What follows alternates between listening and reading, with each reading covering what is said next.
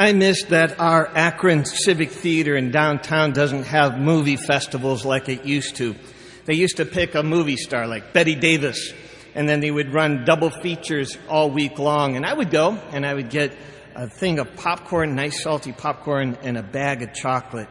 And you're coming into this beautiful, ornate building, right? And you sit in the chair, and there's the screen with the fancy work all around it, and the organ that comes up out of the floor, and the stars and the clouds that would float by. And I would sit there and watch the movie. Couple things of salty popcorn, one thing of sweet chocolate. Couple things of salty popcorn, sweet chocolate. And that whole building is just an amazing piece of architecture. It makes going to the movies grand. It gives the illusion that the movie is something very, very important. You were supposed to be awed by the theater before you were even awed by the movie. This is art and architecture working together marvelously. I was in downtown Cleveland a couple of times last week for various diocesan reasons, and it got me thinking about bank buildings, how grand they used to be, with the steps going up to the front door and the huge pillars and the brass door when you went in. And there's one in particular in downtown Cleveland. I've lost track of what name it has right now. But I remember walking in one time, and it was so grand that I was thinking all it needed was a few statues and an altar, and it could have been a Catholic church. The impression they want to give is that this bank is important. It's permanent. We are established. You can trust us with your money. Your money will be safe here because we are as stable as the planet under your feet. That I can't remember the current name of that bank in Cleveland is part, I think, of bank architectural's downfall. Mergers, failures, name changes, locations changes. The bank that I grew up with, that I started an account with my first communion money, has changed names and locations so many times I can't even remember what they all were anymore. And maybe that's why banks have gone from being these huge architectural, almost temples to money, to kiosks in a parking lot. It reminds me of those old photomats. Remember, you used to drive up to the photomat, drop your film off, come back about 3 or 4 days later and pick it up. So what are banks saying now? What are banks telling us right now? Look, convenient. Quick, non-threatening. Architecture wants to tell us stuff. What does the architecture of St. Sebastian tell us? Well, first of all, you know St. Sebastian. He's a Praetorian guard, right, of the Roman Empire. And if you stand out on Mall Avenue and you look at this building, first you're just struck by the size of it. The soaring bell tower, the pillars, the steps coming up, right? It's there to make an impression.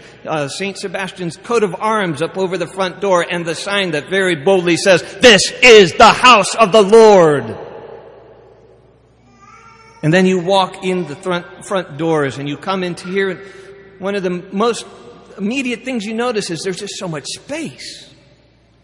We don't have a drop ceiling about down to here with fluorescent lighting. No, it's just space.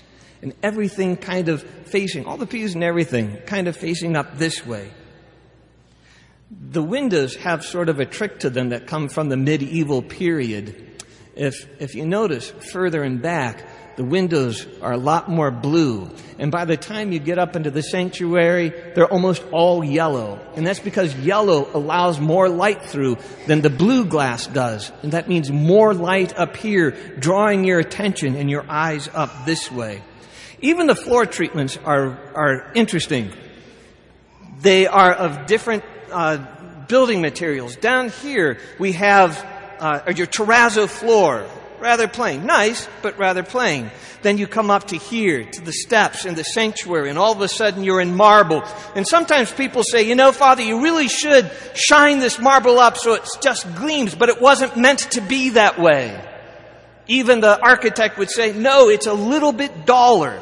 It's better than that, but it's a little bit duller. And remember that this altar wouldn't have been here. By the time you get up here to the cream-colored marble with the black under it, and it's a little bit shinier than this marble. And by the time you get up to this altar, it's shiny. It is so shiny that when I genuflect before and at the end of the Mass, I can see myself in that marble. And finally, on top of that, we have a gold box, the tabernacle, sitting there. Everything about the construction of this building, the materials used, are pointing right up there.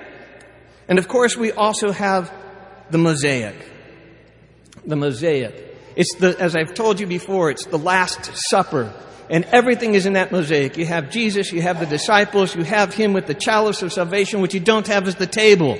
Because the table is the table that we celebrate Mass on. And the bread that's missing is the Eucharist that's in the tabernacle. Even the art is bringing you back into this space. And what is most important? What's at the center? What's at the height of our church building? It's almost as if this is a throne and we are in the throne room. And sitting on that throne is what is most important to this community. Not just our community, but to our diocese. And it's not a golden box. It's not a thing. It's a person, Jesus Christ, at the center of our community is a person and a relationship.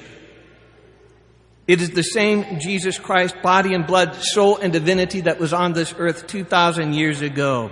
And all of this, it's not for a symbol. As Flannery O'Connor, the great Catholic writer, once said, because if it's a symbol, to hell with it. It's not an idea. It's a relationship with Jesus Christ. And today we celebrate the knowledge that we have Jesus among us, that Jesus is still substantially and most privileged presence among us in the Eucharist. Today is the Feast of Corpus Christi. And at the end of the Mass today, we're going to have a procession out the front doors and just to the end of the block, at which there will be a very short benediction. We invite you all to please follow the Blessed Sacrament as we walk out the door and for the benediction and down to the end of the block. And then we will go from the bread of life. There'll be donuts, the bread of donuts right behind it. So join us.